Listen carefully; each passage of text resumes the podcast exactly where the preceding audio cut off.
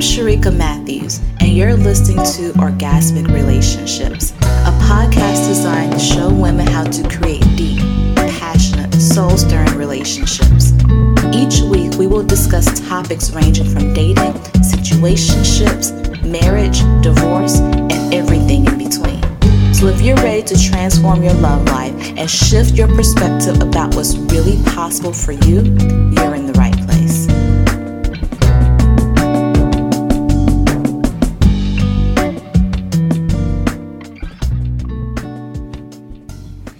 There, ladies, and welcome back to another episode of Orgasmic Relationships. I am your host, Sharika Matthews, life coach and relationship expert.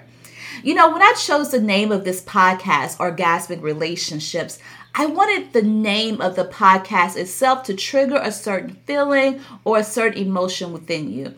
I wanted you to remember the feeling of the last orgasm that you had and imagine if your relationship gave you that same feeling all the time. Or maybe even your life, you were able to have that level of orgasm or that level of pleasure in your life all the time. What would that look like? But what I've come to realize is that there are women out here who have never had an orgasm, or it's been so long since they've had one, they've forgotten what it feels like. So then I ask the question what's stopping so many women from experiencing pleasure, consistent pleasure in their lives? And so on today's show, I have invited life and embodiment coach Jess Eckert Erickson, who is going to help us explore how our past hurts and traumas are preventing women from experiencing love, pleasure, and orgasm in our lives today.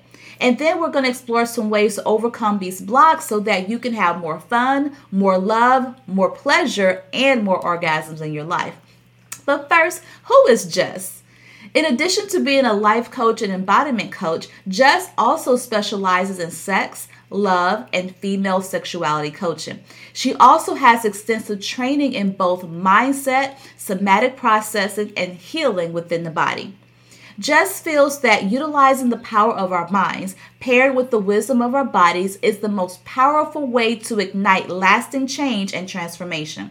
She believes that we don't do the work to become better people because we are already perfect as we are, but that we do the work to realize our truth and become an even more full, authentic, and complete version of ourselves. So, welcome to the show, Jess, and thank you so much for joining us here in this thank conversation. you. Thank you so much for having me.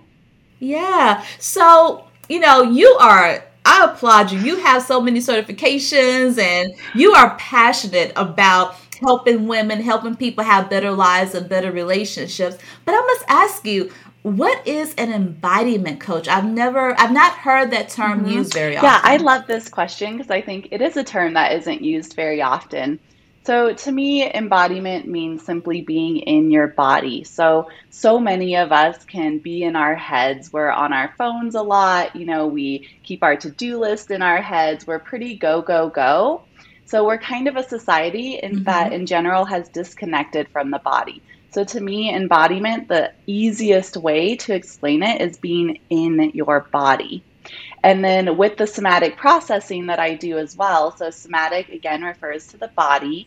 It means actually meeting the blocks within yourself and meeting those parts of yourself that are wounded, whether that's from trauma or let's say um, a heartbreak from a relationship when you were younger, meeting that part of yourself within your body. So, whether that means fully embodying that piece or just having a conversation with it. Yeah, I love both parts of that because you are so right. We are in a world right now, especially if you are very ambitious, if you wear multiple hats within your friend circle, your family circle, we don't get a chance to just be in our bodies all the time.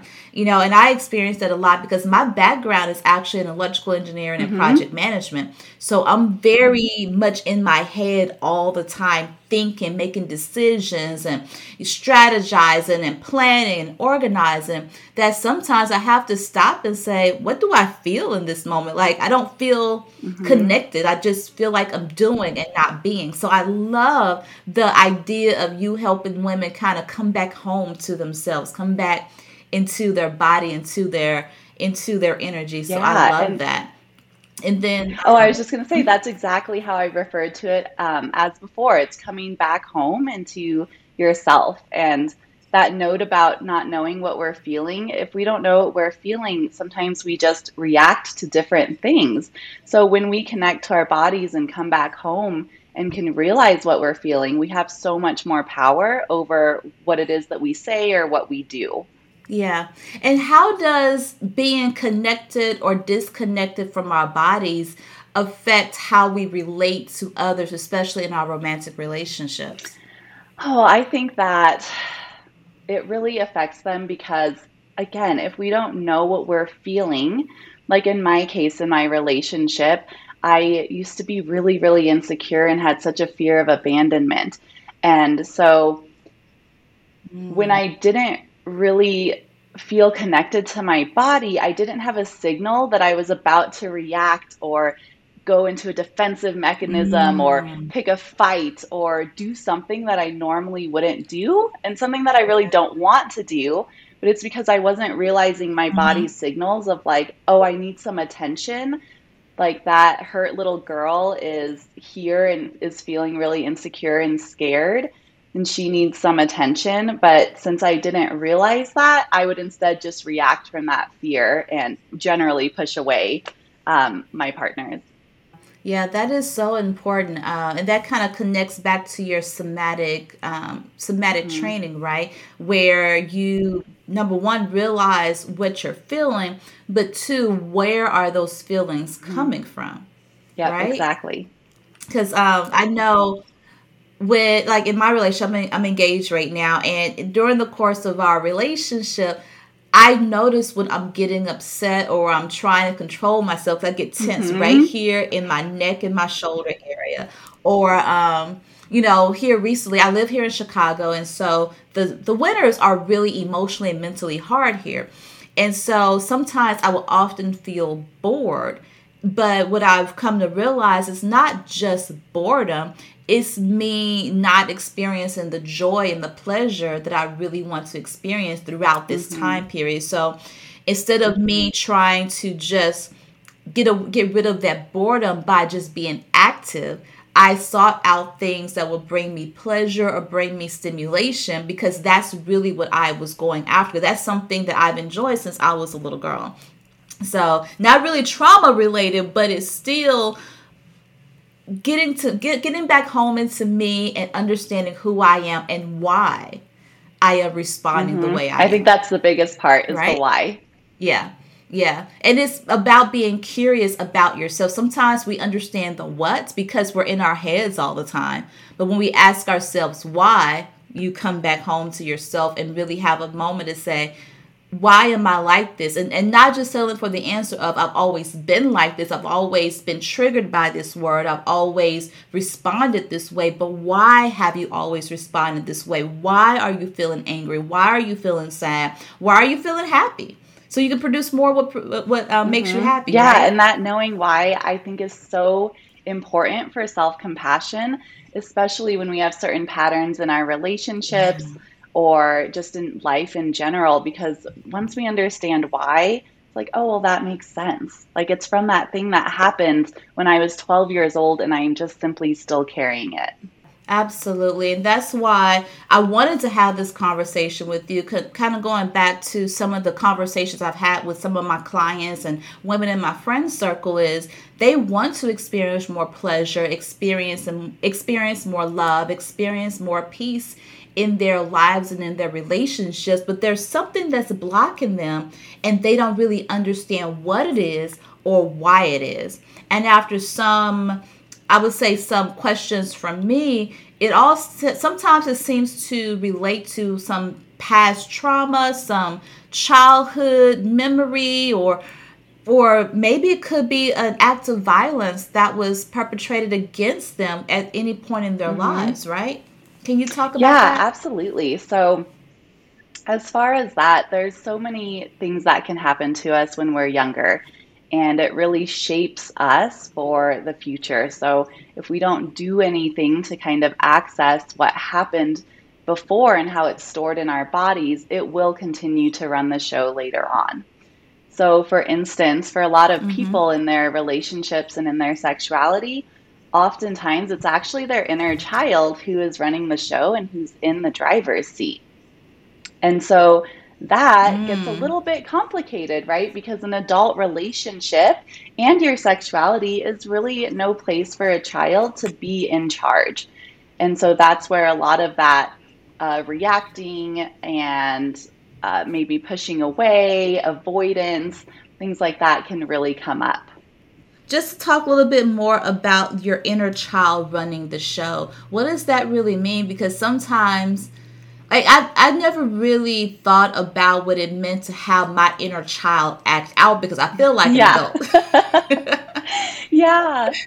I look like an adult, I think I do, but how does how do we recognize the inner child from our adult selves when it comes to yeah this? so that really does take some connection with yourself and exploration and getting curious um, and so like for me sometimes i know it's my inner child this doesn't happen as much now because i have processed this so much but like for instance a couple years ago i'm now married but when we were still dating um, like for me i like i said i would get really insecure or i would start to feel like this panic within me this real fear of abandonment or not being enough. Um, i just really lacked confidence and it would show up in my relationship and i would just something would happen and i would get so activated by it and i could just feel this intensity mm. in my body. And that is my inner child coming up. Like that is that hurt little girl who still believes that she isn't worthy of love and that she'll never be good enough for someone else. Like that's her kind of showing up and mm-hmm. saying, I'm so scared right now. And so that's one way that I recognize it. But something that we can just ask okay. ourselves also is like, okay, let me just take a pause right now and see like who is in the driver's seat? Like where is this coming from? Or you can just take a moment and simply kind of close your eyes if that feels comfortable, or just soften your gaze mm-hmm. and just say, Where do I feel this in my body? What exactly does that mm-hmm. feel like? What are the sensations present? Take a moment to connect, and then from there, you can ask, Why are you here? So you're directly asking those sensations, Why are you here? And what is your purpose? Mm-hmm. And you can even ask, like, who are you? Or what part of me are you? You know, when did you come to be in place? And it's really interesting and amazing because actually, so often our sensations or these parts of us, they will speak to us, whether that's in words or whether that's in sensations or like an image in your mind.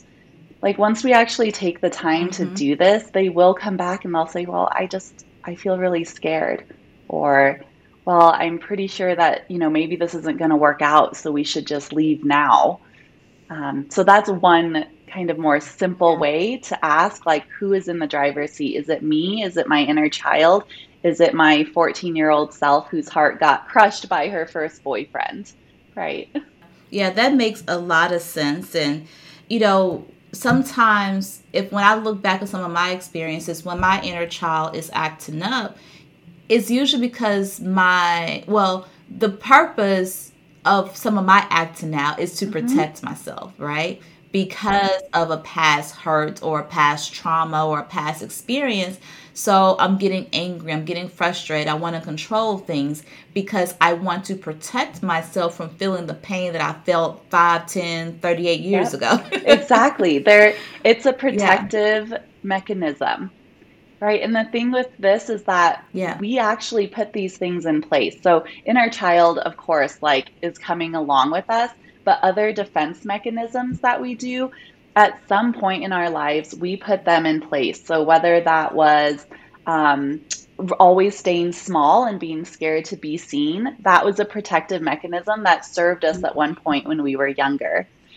Right. And so Mm-hmm. When that starts to show up later in life and we've actually outgrown that phase and we no longer need that protective mechanism, it still almost has its own pattern, or you can think of it even as its own consciousness.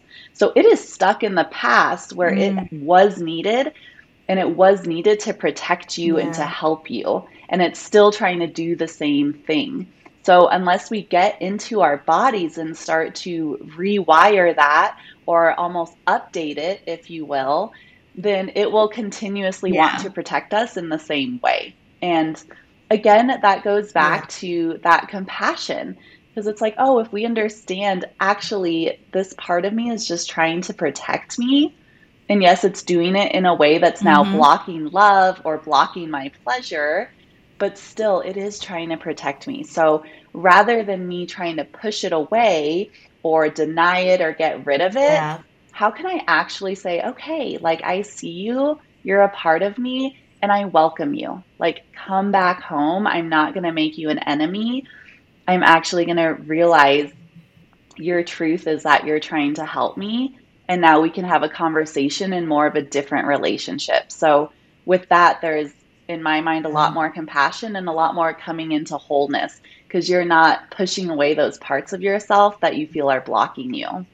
Yeah, I absolutely love what you just said because I don't know about you, but some, as I'm growing up, as I'm maturing as a woman, and especially in a field that's mostly male dominated, having my emotions, having my feelings is something I always want to control or push down or mm-hmm. not acknowledge. But it's so important for us as women and just humans in general to un- to acknowledge our emotions and not try to make them good or bad, but just acknowledge them because they're there to give you feedback, there to give you some sort of information that you need to dissect, that you need to acknowledge, need to use to make another decision in your life. And and that's really important. And as you were speaking, I had this image in my mind from um and I don't know which page I saw it mm-hmm. on Instagram, but your inner child is like a child, right? It's like a five year old who's having maybe a temper tantrum or, or having some really big emotions and they don't really know how to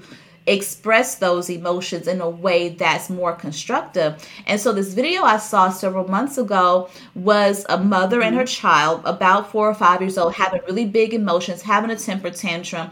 And she could have tried to fuss at him, drag him out the store. You know, some of the videos we see of not so great parenting, right? Because you're. But the more you drag and fuss and try to get them, like yell at them to calm down, the more they act out. But in this case, the mother was showing some compassion. She was talking to him. It was, it was a little mm-hmm. boy, and um, was guiding him through breathing try to you know understand where his emotions were coming from ask him why is he upset? Why is he feeling this way? And you would be surprised how much a child can communicate back to you when you show the compassion when you show the grace and you show them the patience. And it's the same thing that's exactly what i saw in my mind's eye as you were describing this process of self-compassion mm-hmm. yeah that's exactly it because again, those uh, protective mechanisms, they want to help us.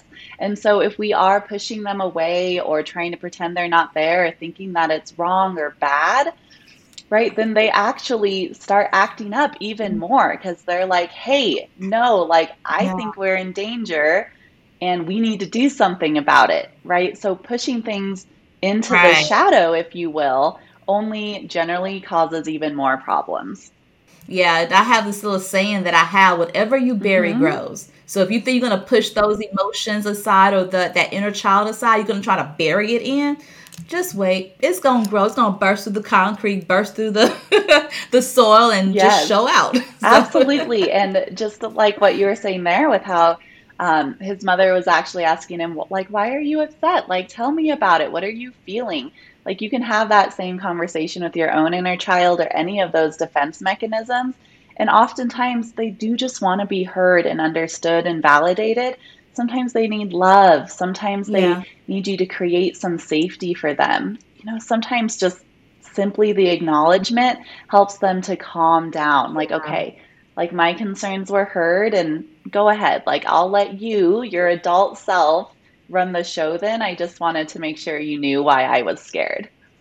And you know, asking the why and seeking understanding, that's a relationship skill. Mm-hmm. That is a relationship skill that hopefully we are using with other human beings, but we should also use it with ourselves to asking why and seeking to understand. Because sometimes other people, just yourself, want to be heard. They just want the acknowledgement. They want to feel safe again. So this is all good stuff. I love it. I could talk about it for days. So, um, yeah, I know, right? so let's talk a little bit more about okay. the trauma and how um, and how trauma and pain shows up in our lives. Because last time we spoke, we spoke about how it impacts our bodies.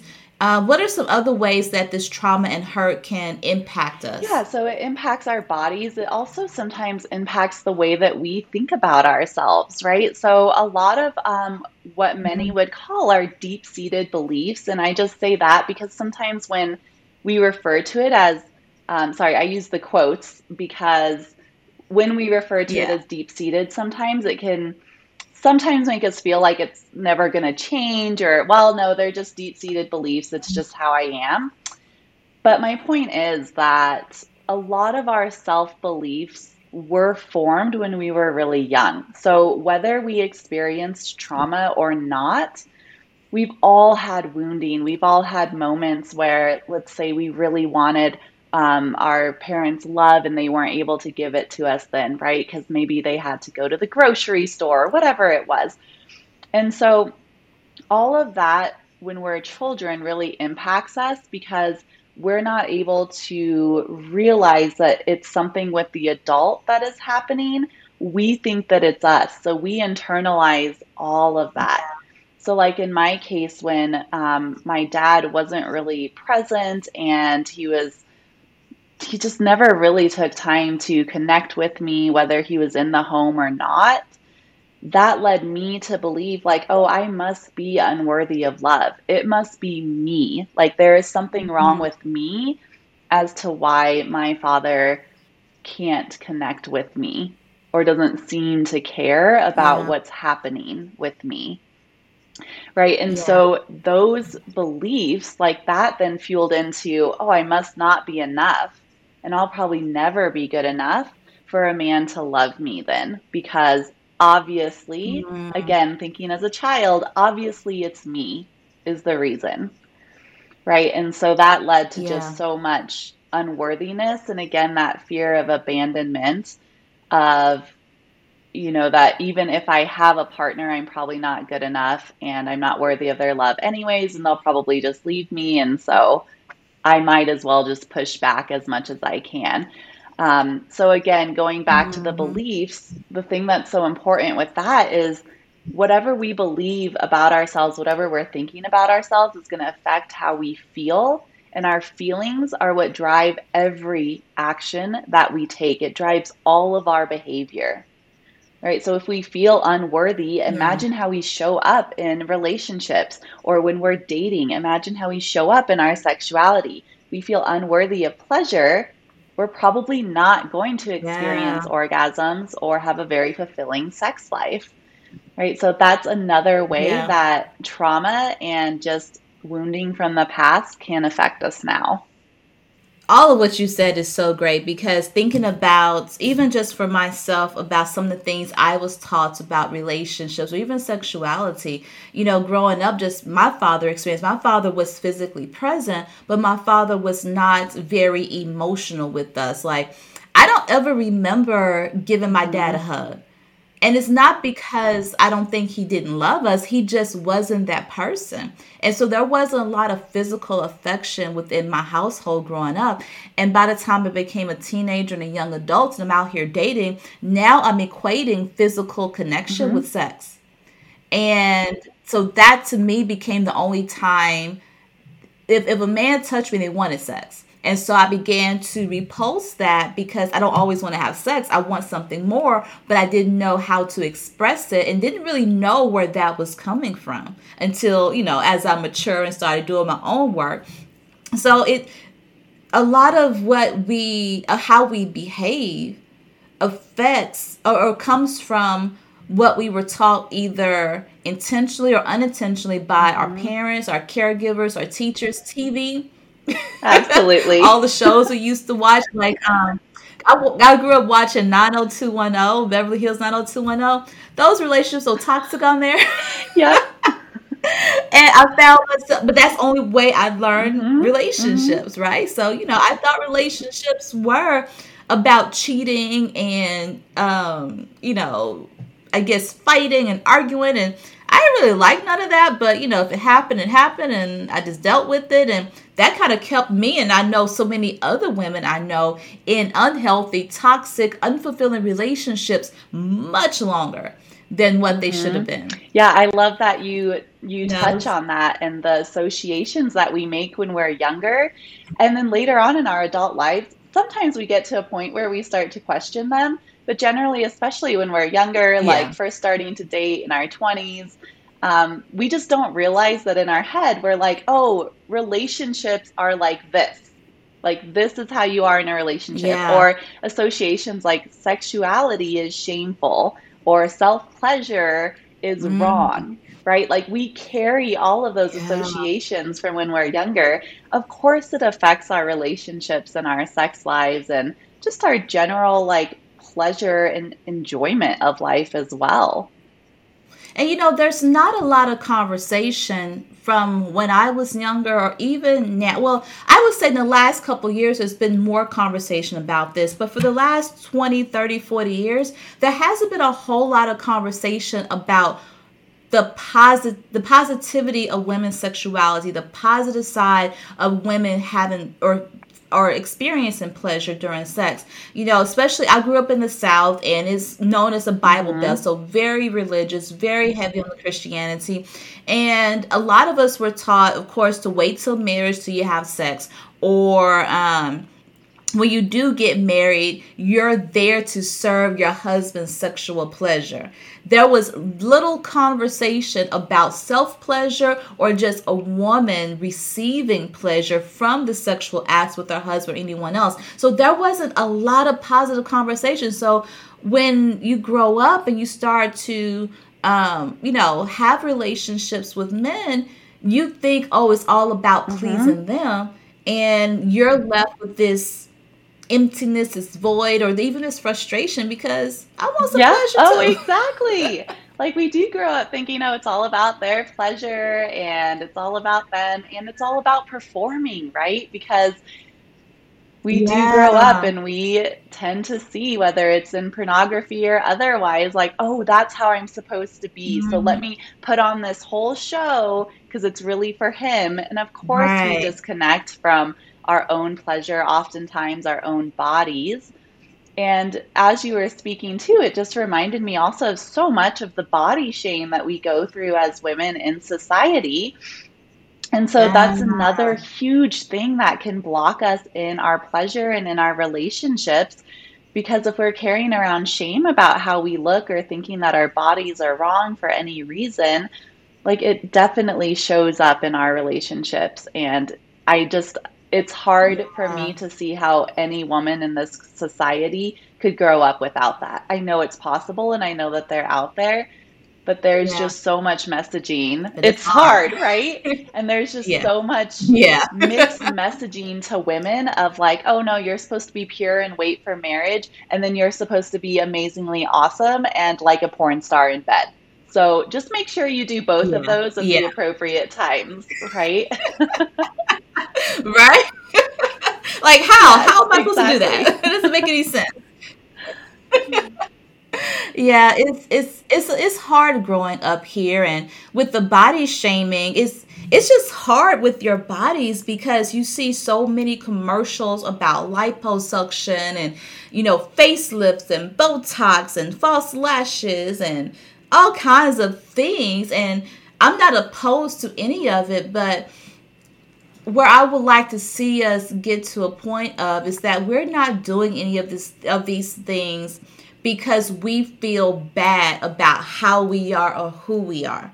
We're doing it because we want to. We're doing it because it's an enhancement. Like, and I told this story before. Um, I started growing gray hair probably, probably, gosh, five or mm-hmm. six years ago, but it really became a lot. Maybe about three or four years ago. It's like right here at the uh-huh. center of my head. And my first extent ex- extent was to uh, instinct was to color my hair to cover up the gray. I don't want to be old. But I was like, uh, I don't want to do that. I don't want to start covering up parts of me because I don't look young like I'm supposed to. So I waited, gosh, probably about a mm-hmm. year and a half um, before I added color to my hair because I wanted to not feel any shame associated with the natural aging process. I did not want to feel any shame about my body with losing weight and dieting. I wanted to get to a point where I love myself how I am but I want to make myself healthier. So I'm going to eat healthy. I'm going to exercise because it feels good. It brings me pleasure. I am going to now color my hair because I do like changing mm-hmm. up my mm-hmm. hairstyle every once in a while. I'm doing it out of preference and pleasure and satisfaction, not from a place of I'm not good enough. I'm too fat. I'm I'm not pretty enough. I don't meet these superficial standards that we saw with our Barbie doll at mm-hmm. three, four, five years old. Oh, I love this so much. So I have two things on this. One, I also have a gray streak. I got it when I was 25. I mean, for those watching the video, I'll just show uh-huh. you, but it's pretty like woo, you know, on the right side of my um, head. And I also went through that where at first I was like, oh my gosh, like I need to cover this up. And I was like, wait, no. Like, yeah. there is nothing wrong yeah. with gray hair, white hair. Like, it's totally fine. Um, and just similar yeah. to you, I was like, I don't want to dye my hair from a place of, oh, I need to cover this up, or like, this isn't okay for my hair to be like this. So let me go ahead and dye it. So, I just love that you say that. And I haven't dyed my hair yet.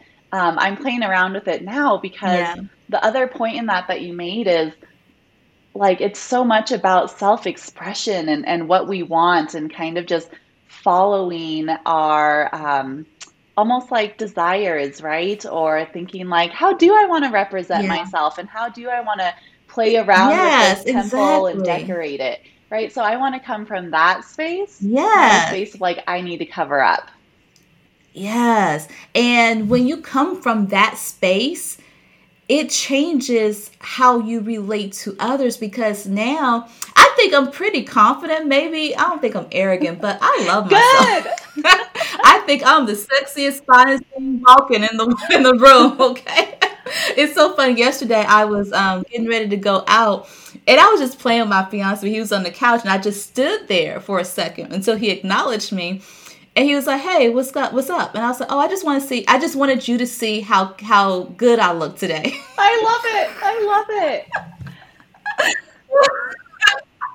that wasn't the real reason I was there. But I was like, well, why not? Why shouldn't he admire oh, me? I love this so much, right? Because I'm with you now too. Like yeah, I'm not, I still struggle with confidence sometimes. I still question things and I can be mean to myself just like everybody else, right? Yeah. But like, I'm actually at this point yeah. now, I spent so long hating myself and hating my body. But I'm at this point now where I'm like, actually, like, I do love myself and I do, like, actually see my beauty and I do feel sexy. And I do the same thing with my husband where yeah. I'm like, hey, yeah. yeah. just, you know, wanted you to take me in for a second. And and it's so yes, yes. Let me walk slowly across the room so you can enjoy right? all of You're this like, sexiness. Just let you have a little bit of time to check me out here. Um, and I just love that because you know there's this thing with me where I still feel it sometimes now because this is new to me, like feeling this way about myself, feeling good yeah. about myself, very yeah. new to me. So now there's almost this like fear coming in, right? Of like, oh, other women are not gonna like me anymore because I feel good about myself. Yeah. And because now, like, I don't feel like I always completely love my body. And I think that you don't have to, but I do like it and I usually right. love it. And I do acknowledge, like, oh, yeah, right. like, girl, we got it going on. But I fear yeah like that that judgment from other women or then suddenly like almost a fear of not belonging because we are so conditioned mm. to get down on ourselves and to not feel good enough and to not be okay with our bodies or to not accept them. Um, and with this yeah. acceptance piece too, what, what it reminds me of is like we were just talking about with the gray hairs, like there is a difference, a huge difference of doing something from a place of self love and wanting to express yourself yeah. versus doing it from a place of self judgment yeah. Or self dislike or self hatred, mm-hmm. right? Because you can do the exact yeah. same thing, but if it's coming from self love, it's going to feel very different to you than if it's coming from self judgment. Absolutely. And the more you judge yourself, the more critical you are of yourself, the more layers of that brick wall that you're building that's keeping you from the pleasure, from the happiness, from the success, from the orgasms, from the relationships, from the love that you truly mm-hmm. desire. Because how you view you, guess what? That's how he's going to look at you too. That's how the world's going to look at you. Yep. You know, so we have to again, it's all it's all about self-improvement. There's like like you said, Jess, we don't always like what we see in the mirror every single day. You know, we have our up days, we have our down days, but the goal here is to have more up days where you can celebrate more of yourself. Even if the best thing you can say about yourself is, "I love my mm-hmm. fingernails." Yeah, absolutely, absolutely. Like start wherever you can. Start. You know, start where you can start and work up to your finger, to your wrist, to your elbow, whatever you got to do. Because the more that you accept yourself, the more that you can express yourself too, the more you're able to relate to others and give them the freedom to accept you, give them the freedom to love you, give them the freedom to to desire you sexually, mentally, spiritually, emotionally, whatever you desire. Because that's the hardest thing about being in a relationship with someone who doesn't see you the way you see who does who don't see you the way you mm-hmm. see you. Like if I feel like I'm too fat or I'm too short or, or, or I am too hippie, like I have a lot. My mama side of the family gave us all mm-hmm. the hips. all the hips. Okay? and I used to be really insecure about that. But honey, at this 42 year old woman now, but if for a while I just didn't accept that. Like I wish I didn't have the what do you call these mm-hmm. things? Love mm-hmm. handles or you know, my chin here. Like you thought all kinds of things to be critical about yourself. And if every time my fiance desired me sexually or he desired me physically, I always had something negative to say about yep. myself, guess what? He's not going to desire you as much if you keep on shooting yourself down. He's going to see you the way you see you. And that is is that's hard when it's when it's negativity. But if he says you're sexy, be like, you know what? I receive that. Yes, I sure am sexy. Thank you for seeing what I see. or use your right. own words. yeah, I love that. I I feel like for me, for a long time, um, you know, with my now husband, but when we were first dating, it was a little bit of the opposite for me. Like I didn't see what he saw in me. And to be fair, we met at a very mm. at a time where I was having a hard time just keeping it together. I was really going through a lot of my grief processing and trauma healing work and things like that.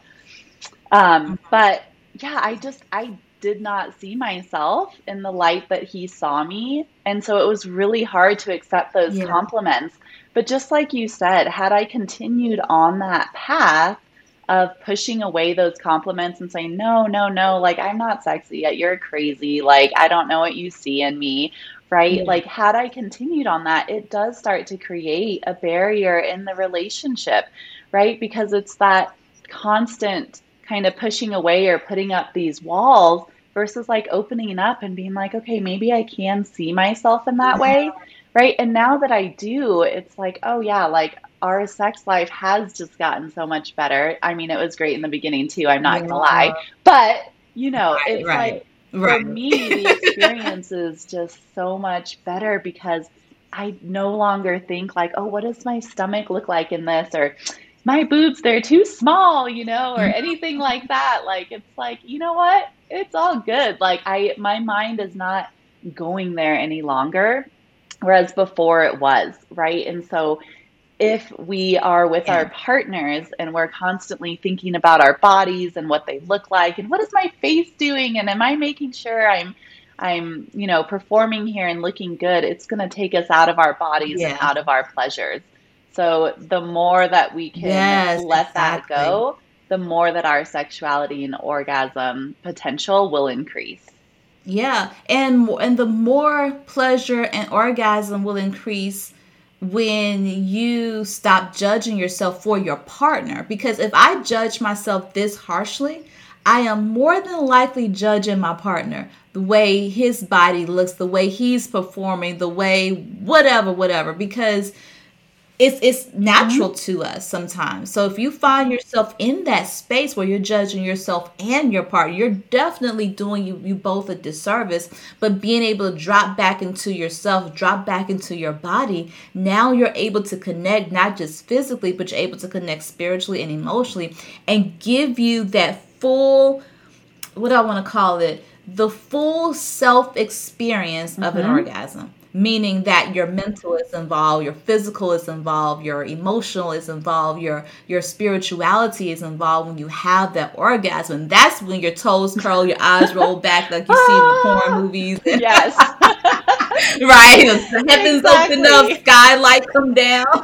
yes, exactly.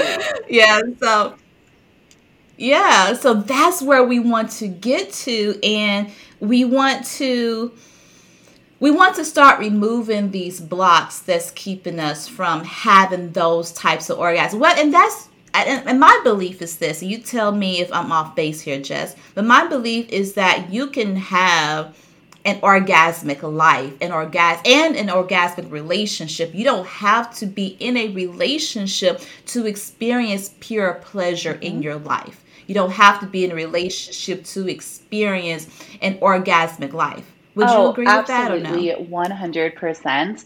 And I just want to touch on this also, but I think it's really important to expand the definition of what orgasmic is. Because sometimes we've been taught that Mm, an orgasm is this very specific thing. It's almost like this kind of, you know, um, building of pleasure and momentum, and you're up, up, up, and then you have it, and then you kind of come down, right? And it's like that's kind of more like the male yeah. orgasm. Like women, we get to have these Yeah. rolling, like wave like ones. But my point here is just let's expand our definition a bit, right? Of what an orgasm is. Like maybe it doesn't actually mean that you reach that high peak, but that you are in a state of that pleasure and that bliss. And like you said, that spiritual connection, you're kind of mentally in it, you're Yeah. physically present, right? Like maybe that is what an orgasm is. Like if we expand that Yeah. definition, how do we then feel about our sexuality and ourselves while we are having sex? It can really be very Yeah. expansive and opening. Um, so that is just one thing I wanted to touch on, but absolutely, like you do not need a partner to live an orgasmic life. And I actually feel that sometimes for some women, it can actually be really beneficial to do your own self pleasure practices or to work on yourself, um, whether you're in a relationship or not, and be able to hmm increase your orgasmic potential on your own, right? Because when we are with a partner, then suddenly we have a whole nother layer of thoughts and wondering what their experience is like, what are they thinking, how is it for them. But when we're by ourselves, like that's a time to really get to explore ourselves, see what kind of touch do I like? Like what do I like for foreplay for myself? You know, how how do how does my body want to be touched versus how do I think this should look? And then in those um, Yeah. self Yeah. pleasure practices, also, it's a way to kind of going back to some of the trauma and the childhood wounding, things like that, and those associations we make with our bodies and what sex is, and all of that. Like when we do a self pleasure practice, it's actually not always about going after an orgasm or figuring out how to orgasm if you've never done that or building pleasure. Yeah. What it's about actually is just allowing for whatever is there to be there. So sometimes Mm, that means good. that you allow for your shame to come up and you allow yourself to feel Mm, it and to be with it and acknowledge it with loving presence. Again, that welcoming, not pushing it away. So if shame comes up yeah. because you were told that sex was wrong and that it was dirty, and that you should never have it until you're married and here you are having sex right later when you're you know whenever you start a teenager young 20s right like allowing for that shame to come up that's what's going to heal it so i really believe that trauma yeah. and things like shame and unworthiness you have to feel it to heal it also like your unworthiness can come up mm-hmm right? So sometimes you have certain memories and you allow for those memories to come up and again meet them with loving presence. It's a way for your body to actually start to digest those experiences and it's going to start to free up energy within your system and free up your capacity to then move towards pleasure you know that should be a hashtag what you just said you have to feel it to heal yes. it that could be a whole lesson. Just that could just be the post. That could just be let's just drop the mic. You have to feel it yeah. to heal it. Because if you don't acknowledge it, if you don't know it's there, if you don't feel all the things, the things that we label as good, as bad, as somewhere in between, if we don't feel all of it, then there's no way we could heal the parts mm-hmm. that needs to be healed. Exactly. And then we're bringing that trauma, that shame, that pain into every relationship that we encounter, not just our romantic relationship, but those feelings roll over into our oh, work yeah. relationships, into our friendships, into our parenting relationships. It rolls over into oh, all absolutely. of that. Absolutely. Absolutely. Yeah, I felt yeah. so. Oh, go ahead. Yeah. I was just going to say, yeah, I mean, talking about that, yeah, it's not just our intimate relationships, but like I used to be what I consider just more closed off to friends and things like that too. Because again, I just didn't think that I was worthy of love and that I just wasn't a good enough person for whatever reason. And so I had best friends, of course, and like a, you know, a whole friend group, but I could feel that I always distanced myself, that I only let people get as close yeah. to me, but not too close, right? And I felt that, and that shaded those relationships. And the feel it to heal yeah. it, it goes back to what we were talking about in the beginning that if you're disconnected from your body, you don't have an opportunity to understand the why, and you have less of a choice of how you react and respond to it. So it really is about mm. allowing yourself to feel it and be with it and trying to leave that judgment out of the, you know, out of the door so to say and really come into presence. And if love is not accessible to you for something like a feeling like shame, you can just simply meet it with your presence. Like presence alone is enough. And for those of us who are more cerebral like like me i feel like mm-hmm. i'm in mm-hmm. my head more often than not and i remember when i was first introduced to this way of healing this way of being and, and really just being in my body it was hard for me to wrap my brain around how to be how to come home how to be present because i was so used mm-hmm. to doing how can someone like me bridge that gap or really shift out of this worker mode into learning what being present mean. Like what does it feel like? And and what do i expect when i'm doing this type of work for the first time? Is it going to be uncomfortable? Is it going to be painful? Like can you give somebody like me some yeah, guidance absolutely. I love this question. So i think that there are really simple ways that you can start one thing that I really suggest is just giving yourself a little bit of time, right? Even just like five minutes, totally fine. Just give yourself some time to just be with yourself. So, what I mean by that is, let's say you do set a timer for five minutes. You can either sit in a comfortable position, or I always like to lay down because I just think it's more comfortable. So, you can mm-hmm. lay down and you yeah. can just start to ask yourself, like, what am I feeling in my body. And you can do what's called a body meditation or a body scan and just start to yeah. scan your body for any sensations. And then when you feel a sensation, you can say that sensation and its location out loud. So, like if I were to do it right now, I would start to scan my body and I think, oh, I feel like an excitement, an expansion in my chest or I feel a slight tingling in my right foot, right? Whatever it is. So whether it's mm-hmm. heaviness, contraction, um, like butterflies, anything like that, you really want to start helping yourself to drop into your body, to come home into your body and sensations by just asking, What am I feeling and where am I feeling it?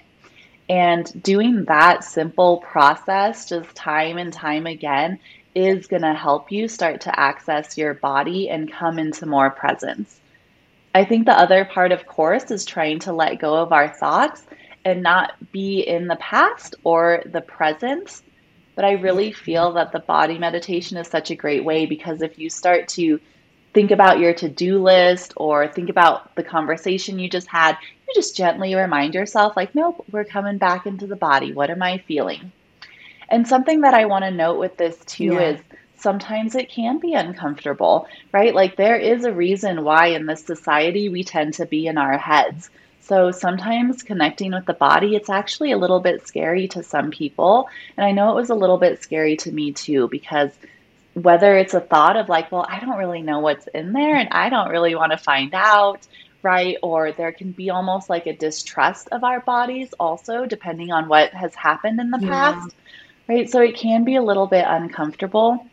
So, something I love for that is that you start at a place of resource.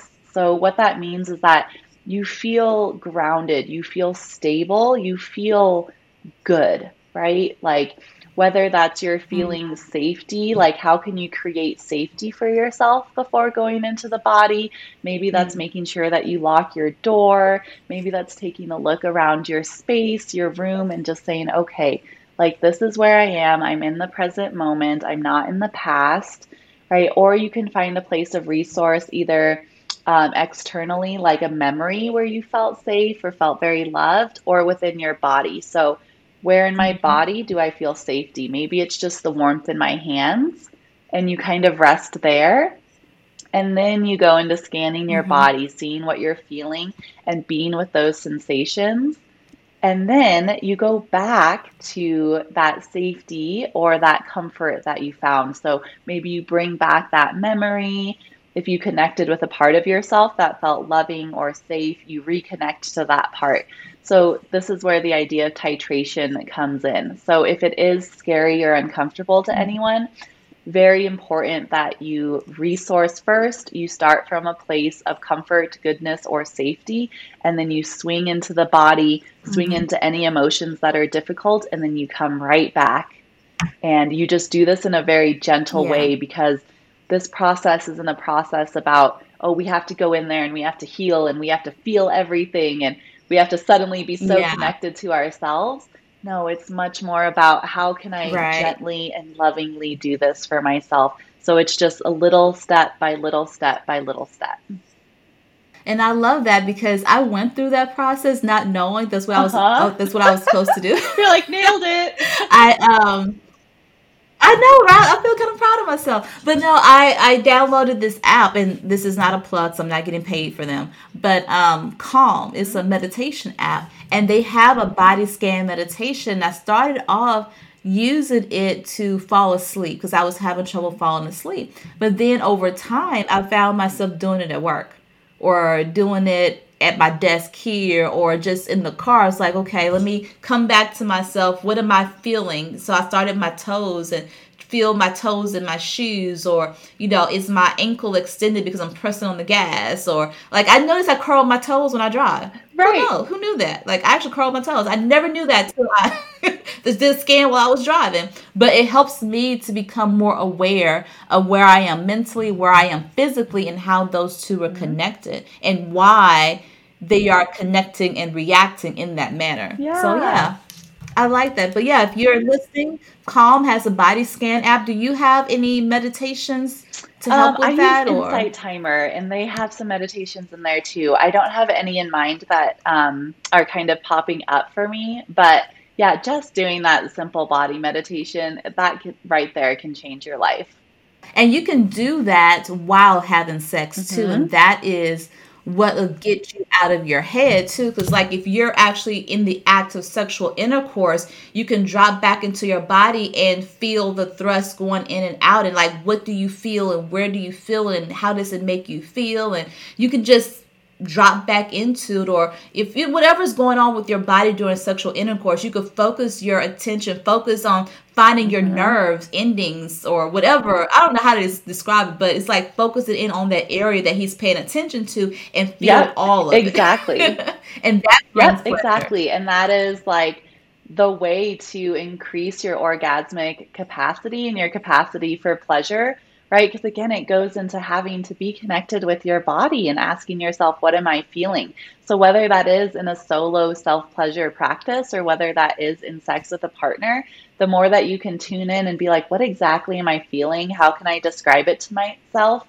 The more that you're going to connect to those sensations.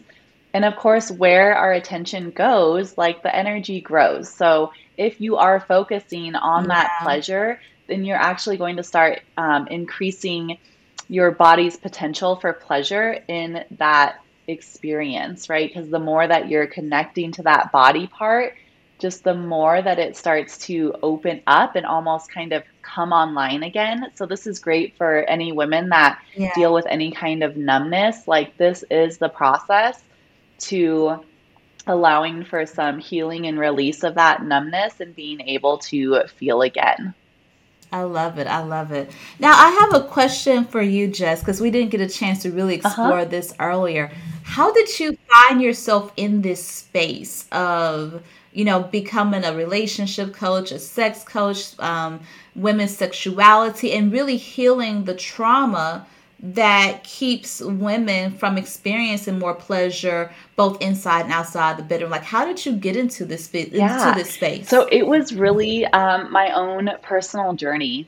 Um, like i said i just used to really hate myself and hate my body and demonize it. I um, was anorexic from the age of 11 to 16 and then after that i just started drinking as my coping mechanism. So i just kind of switched them out um, substance abuse also was in my history. And I think it was like around my very early 20s that I started feeling this calling, right? I guess it was just my soul or it was the universe and it was calling out to me and it was sending me messages of, you are meant to be here to help other women heal. Like you are meant to be here to uplift and yeah. to inspire, right? So I started getting that message and really starting to feel that and believe that. But I felt like I had so much work to do on myself. Right. So I really started diving yeah. into that personal growth and development. It probably, when I really got heavily into it, it was after I had been in a 13 year long relationship, almost 13 years, from 15 to the age of 27.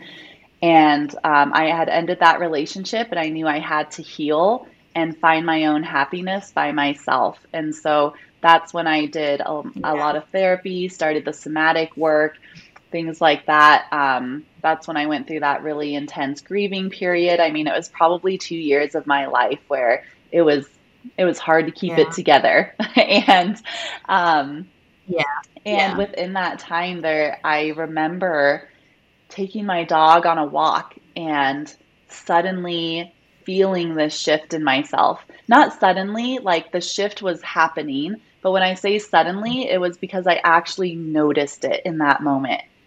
Right? Because yeah, sometimes when you're in it, it and you're doing the work, like that light at the end of the tunnel, it feels so far away. At least it did for me. And I was like, when is this going to get yep. better? Right? Because it tends to get a little bit worse right. before it gets better. But I remember walking my dog that sunny day and being like, oh my gosh, like, no way. Like, I think I actually feel differently about myself, and I think I'm actually ready to pursue this as a career and a life path. And so I signed up for my first yeah. training program in sex, love, and relationship coaching. And that's where I learned a lot of the embodiment work and the somatic processing. And that's when I learned how to mm-hmm. actually love myself. That was it was actually a self pleasure practice where I was doing what's called de armoring. So you either use your fingers or a mm-hmm. glass dildo internally and you're mm-hmm. basically just finding different um, spots and areas either on your vulva or inside your vagina and you're finding mm-hmm. any like tension or any areas of pain or numbness and you're connecting to it and allowing again for those memories and sensations to come up and releasing them but it was after the end of that practice so in the beginning i made an intention to for that practice to help me release whatever was keeping me from feeling unworthy of love and unworthy of goodness. That was my intention. Yeah. And I did the practice. And at the end, I felt my heart crack open.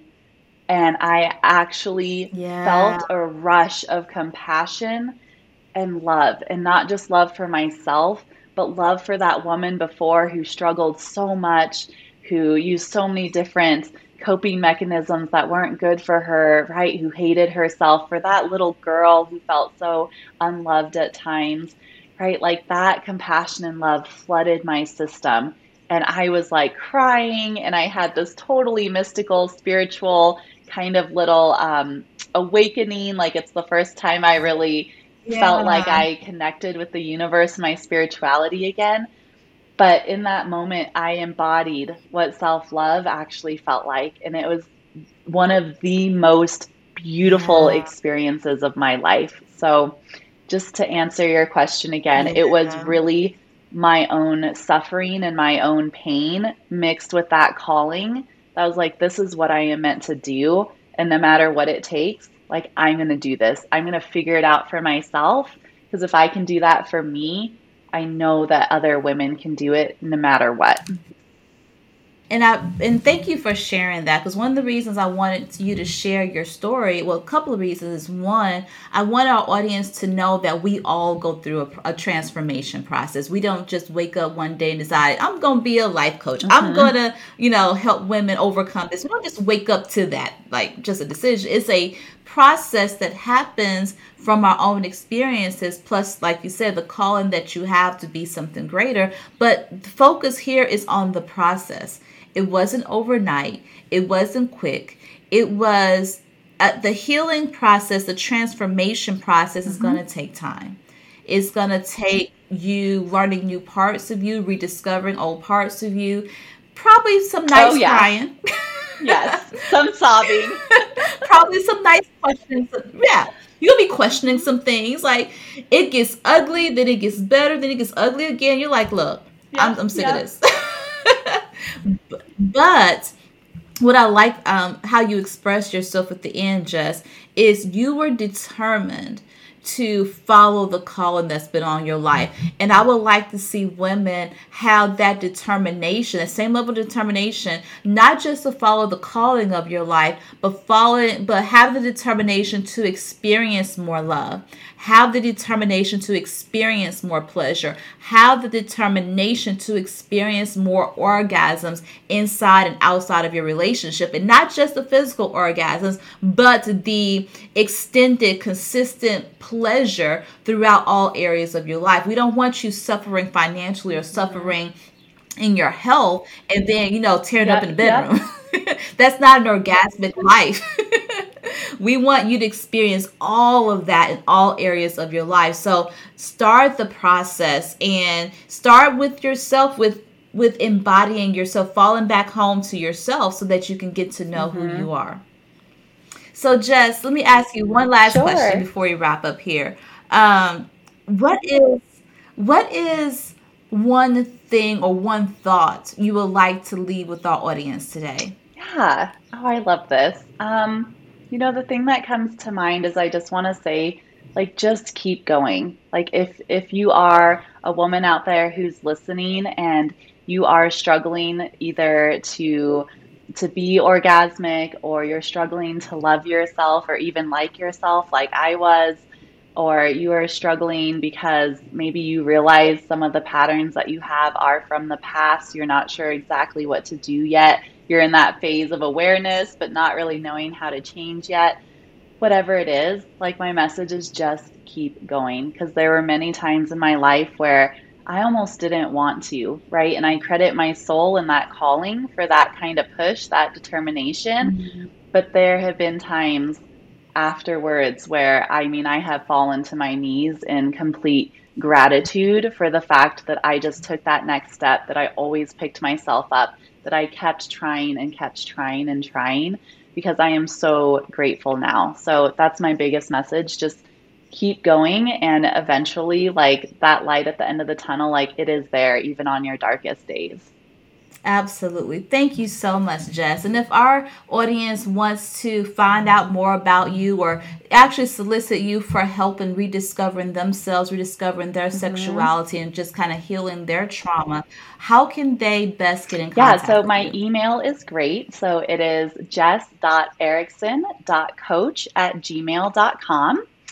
And also, you can find me on Facebook. I don't have a business page, I just use my personal page facebook.com slash jess.erickson.coach. I'm also on Instagram, same tag, so at jess.erickson.coach. And you can send me a message through any of those ways or just simply follow me, um, you know, or just reach out and say hi if you heard this podcast and there was any of the um, messages or insights that you received. So all right. Thank you again so much, Jess, for your insight, for your for following your calling and having the courage to share your story and put yourself out here to help so many other women. I appreciate you. oh, thank you. you. and I appreciate you and honor you as well. Thank you so much for having me. Thank you. And to our audience, again, thank you for being here and joining us for another episode of Orgasmic Relationships. And I always want you to remember to be bold, brilliant, and completely unstoppable in the pursuit of what your hearts desire in both your life and in your relationships. I'll talk to you next time.